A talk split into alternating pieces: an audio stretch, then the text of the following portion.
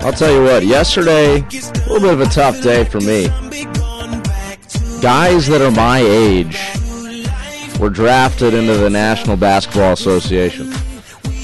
I mean, I laid in bed at night as a six and seven year old, and I dreamed of being Kobe Bryant, LeBron James. And yesterday, guys reached my dream. A little bit unsettling for me. I mean, hey, I've got three years of, or four years of eligibility left to play in the college game, so I guess I can make a comeback. But still, I mean, Jabari Parker, Andrew Wiggins, they're 19 years old. They're my age. It, it, it makes you feel bad about yourself a little bit, but I mean, hey, I'll get over it. I think what'll make me feel a little bit better is Mitch Robinson joining us on the phone lines right now. He'll talk about that draft. Another guy I know. I know he had dreams of playing in the NBA at one point. Mitch, how you doing today? You doing all right? You uh, you're you're recovering from from not getting drafted last night. Oh yeah, I'm recovering from that uh, long night of excitement, waiting to see who the Pacers bring into the roster, and then see they trade him for a couple extra bucks and lost a couple hours of sleep. But uh, more moreover, I'm having a midlife crisis knowing that I'm older than these guys. They're about to make millions on millions of dollars.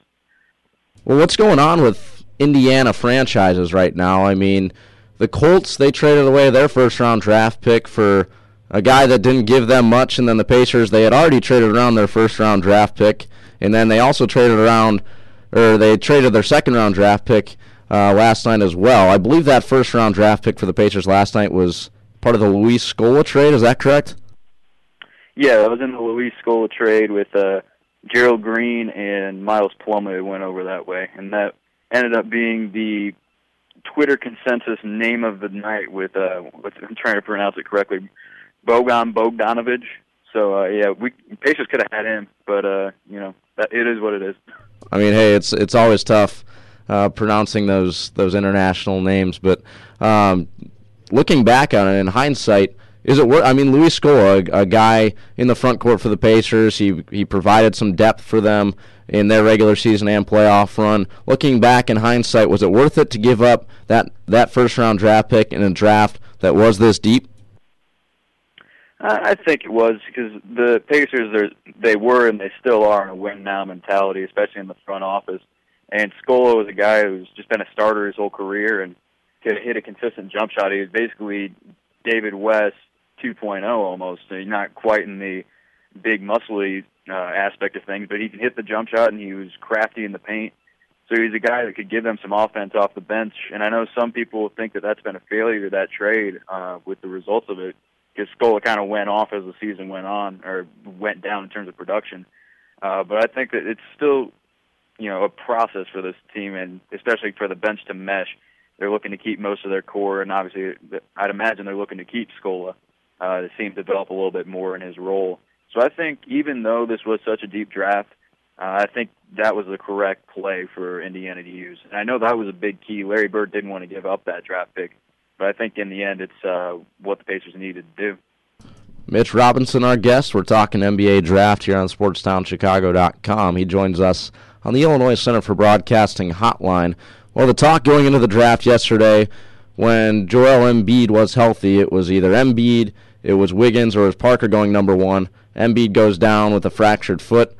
Andrew Wiggins and Jabari Parker. That leaves them to decide who's going to be the number one pick. Ultimately, it's Wiggins to the Cavaliers and Parker to the Bucks. How surprised were you that the Cavaliers passed up Jabari Parker in favor of Andrew Wiggins? I'm not terribly terribly surprised, really, because I mean, obviously, if you're on the Twitter sphere, you heard about it. You know, a couple hours ahead, they were sort of leaning that way. And I do like the pick for Cleveland. I think that Wiggins is a pretty good fit, and obviously his athleticism will work well with guys like Kyrie Irving. Uh, but if I were the brass in Cleveland, I definitely would have picked Jabari Parker without question. I thought that he was just a much more pure NBA-ready player, uh, and he showed really well at Duke. He was a guy who was just able to carry a team when he needed to, and an elite team at that with Duke. Uh, something that we didn't see as much with Andrew Wiggins, perhaps because there were so many other options out in Kansas with the Jayhawks. But I think with Parker, they could have gotten a guy that would be an immediate impact player in a big way and in a bigger way than Wiggins. So I wouldn't have gone that direction, but I don't think it's a bad pick uh, for the Cavs, and I don't think they could have gone bad with either of those two guys in this draft. Well, I absolutely agree. I thought it should have been Parker. It seemed like the consensus was that he was the safer pick, and like you said, an immediate impact. In Wiggins, there were some questions about his offensive skill set, and I thought after taking Anthony Bennett last year, they couldn't really risk taking a guy that has a high ceiling and then doesn't pan out, much like they did with Bennett last year. But Embiid, the guy, left uh, at third for the Philadelphia 76ers, who also drafted power forward Dario Saric, another guy with uh, some international flavor. I hope I'm pronouncing his name right. I'm not quite sure. But uh, Philly took the risk on Nerlens Noel uh, and his bad knees last year. Do you think it was worth the risk to take uh, Joel Embiid with, uh, with, with his history of health problems with the number three overall pick? There's certainly a risk to it because I mean, if you think about past centers that haven't panned out. The first one came from my hometown, and his name's Greg Oden. Uh, he, you know, he's a guy that's just had injuries his whole career, and B theoretically could have that, but theoretically he could become an All NBA player, and definitely he appeared like an elite college player ready for the big leagues. Uh, but you know, time will only tell on that side, and the 76ers, you know, won't have either of those first two guys that they got for at least a year. It looks like. Uh, so it, like I said, definitely risk involved. Uh, but I think, especially with Embiid, I just have a gut feeling that he's going to turn out to be a very good addition to the 76ers uh, or wherever he ends up in the NBA. I think he'll be around for a while, and I think he'll be effective for a while. So I think it's a good pick. We're talking hoops with Mitch Robinson. You can catch him on Twitter at Mitch Robinson underscore writer here for the nosebleed section. Doug McDermott, the guy that drafted that was drafted here in Chicago, the Bulls trade up from the 16th and 19th pick with the Nuggets to select him at number 11. I mean, in all world, in all class college basketball player, he's a guy that shot 90% from the free throw line, 50% from the field, and 40% from downtown. Really a dream of a college basketball player. But how do you think that correlates into his potential to be an all star or even a respectable NBA player? Well, I think uh, first and foremost, he's going to bring something that Chicago desperately needs over the past couple of seasons, and that's offense. I, they've just been a team that hasn't had the offensive capabilities that you've seen in other parts of the league, and that's one of the real weaknesses. So I think that's something that he will be able to bring right away. Um, I don't think he'll be a starter immediately, and I, but I think he'd be a solid bench guy that could hit a jump shot, um, almost like a Kyle Korver. Now that I think about it, uh, but the thing about what Thibodeau does up in Chicago, which even Pacers fans like myself have to admire, and I think anybody who's a true fan of basketball in the NBA admires, is that he gets the most out of their players on both ends of the floor. And McDermott, obviously known for his offense, I think he's a decent defender. He's you know nothing incredible or something, anything to write home about really. But Thibodeau will be able to make something out of that just because he's able to get that out of his players. And we from just direct comparison, uh, we saw DJ Augustin just think it up down in Indianapolis, and now he's up putting up big points and putting up big numbers and playing really well up in Chicago. So if there's anybody that can get that uh, kind of production out of Doug McDermott, I don't think there's a better guy in the NBA than Tom Thibodeau. Yeah, that was really my concern with him, with Tom Thibodeau having a defensive system and Doug McDermott really being an average defender, even in the college ranks. Can he get him to buckle down and get in a stance and play defensively? But I do really like that comparison to Kyle Korver. He played in the Missouri Valley Conference at Drake as well. Uh, you know, both both have similar skill sets, but I don't know. We'll see. We'll see how he pans out. But speaking of um, speaking of mid-major schools, the Mid American Conference uh, both of us being at Ball State, they have not had a player drafted in 10 plus years. You thought maybe uh, McCrea from Buffalo would go off the board late in the second round yesterday, but what's the deal there with the MAC? I mean, do we need to suit up and start playing in the Mid American Conference so that, that we can give the MAC a chance to have an NBA player soon? I, I think maybe we could give ourselves a chance at realizing those dreams of being on draft night. Uh, but uh, overall, the MAC hasn't been anything spectacular over the past few years, which is unfortunate, being that their Midwest kind of honing in area, especially with teams like Ball State, which they call Indiana home, and Indiana is such a big basketball state. So it's unfortunate from that aspect, but it, I guess it's just an ebb and flow of the game in conferences, especially in the mid-major conferences like MAC. Well, I've I mean I've seen you play in the rec leagues at Ball State, and I'd I'd give you two or three stars on my scouting report. I, I, I could see you going mid to late second round.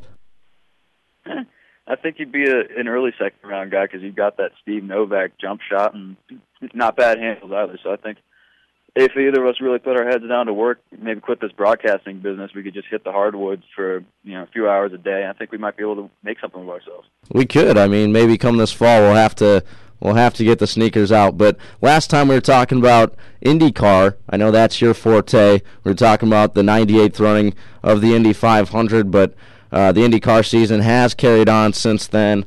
Um, there's a big race in Houston uh, this weekend. What can you tell us about that? Well, the interesting thing about it is it's actually two races. It's a thing that was introduced last year was double header weekends, and there are three of them this year. They already went, ran one of them. Uh, it was the weekend after the 500 in Detroit. This one, obviously, like you said, going on in Houston. It's in Reliant Park, just outside of Reliant Stadium, where the Houston Texans play. And it's a neat little street course with uh, some nice passing opportunities, and it's really bumpy, really slippery. So the drivers are going to be struggling around there. Uh, and it's two races, which is a big physical, and mental toll on everybody involved, competition-wise. And then add in that you're in late June in Houston, uh, so it's going to be brutal uh, for just about anybody out there. Thankfully, uh, for the series and for the event itself, the highs are, in terms of temperature, only expected to be in the low 90s. I remember I was over down in Houston a couple of years ago about this time, and it was 105 degrees before it even hit noon. So it was that was miserable, and I don't think I would stay outside for an IndyCar race uh, if it were that hot. And you know, you know that if you're talking to anybody who's going to stay outside for something, it's going to be Mitch Robinson. but um, it's definitely going to be an interesting event. Last year, it was the last event leading into the finale of the IndyCar season and Helio Castroneves came in leading the points and had a chance to clinch the title before going to the final race of the season. He had gearbox issues in both races, and Scott Dixon, who was in second place, finished on the podium in both races, ended up taking the championship lead and won the championship in Fontana two weeks later. So it's one of those events where if you have a good setup and a good car for one race, you're going to be good for two races. But if it's bad for one race, it's going to be a nightmare of a weekend for you. So teams, there's a lot on the line for teams this weekend, a lot on the line for drivers in terms of championship. Uh, so it's going to be a very interesting event, especially like I said when you factor in all the attrition and the conditions that are going into all this, from the heat to the double races. Uh, it's going to be a very fun event, and it's been put on really well and hopefully uh, we'll keep safe this year. Unlike last year, there was a big crash at the end of the race that ended the career of Dario Franchitti in the end. Uh, so hopefully this one stays a little bit safer. The promoters did a lot of work in terms of changing the track and to make it safer and make it uh, you know better for racing. So they've done a great job from that standpoint. And, uh, I expect this race and this weekend will go over a lot more smoothly. Mitch Robinson as our guest here on the Nosebleed section. You mentioned Dario Franchitti's crash last year, a three-time IndyCar champion. Really devastating to see him have to walk away. Uh, I mean, fortunate to see him walk away from the crash uh, safe, but unfortunate to see him walk away from the sport. You mentioned they made all sorts of adjustments to the track to make it safer, but as a driver, what adjustments do you have to make? Is it in the back of your head that that, tra- that, that, that crash transpired last year? It's in the back of every driver's head, just because Dario is such a big uh, name and big personality in terms of the sport. Uh, like I said, he's a three-time Indy 500 champion. He won the championship, the IndyCar championship, four times. Uh, just a great guy that everybody likes. So it, to see that sort of thing happen, you know, knowing it can happen to Dario, it can happen to anybody. It's that sort of thing. But as a race car driver, you put that away as soon as the fire visor goes down and the engine fires up, that's something that you just put away and you go. Uh, and that can happen at any track. I mean, there have been big crashes at road courses, street courses, and ovals, and they happen the least often at street courses. That just happened to be that part of the track is almost like an oval because it's a very long right-hand corner that's very fast. So it's almost like you're coming off of turn two at any oval like Milwaukee, a very flat oval uh, up in Wisconsin. And so it, in that terms, it seemed almost like an oval accident, but it can happen anywhere. And so as a driver, you basically just have to put it away and say, you know, it can happen, but you know, it's not going to happen to me. You just have to tell yourself that and hit, put your foot to the floor and go. And that's what makes these drivers so incredible to you know witness is that they're, they're so courageous. They know that every time they get in the car, there's a big there's a real opportunity or not real opportunity, but a real possibility that they could get injured in what they're doing, and yet they still go out and do it. And that's a real test of bravery that these athletes have. I guess that's all part of the adrenaline of motorsports. But Mitch, looking forward to that race this weekend. Also looking forward to kickstarting our NBA draft run at the 2015 uh, draft combine. So we'll get that started in the fall. But thanks as always for your analysis, and thanks for joining us here in the nosebleed section. All right, thanks. I'm going to get some shots up. We'll see what we can do about that draft. All right, I'll uh, talk to you this afternoon.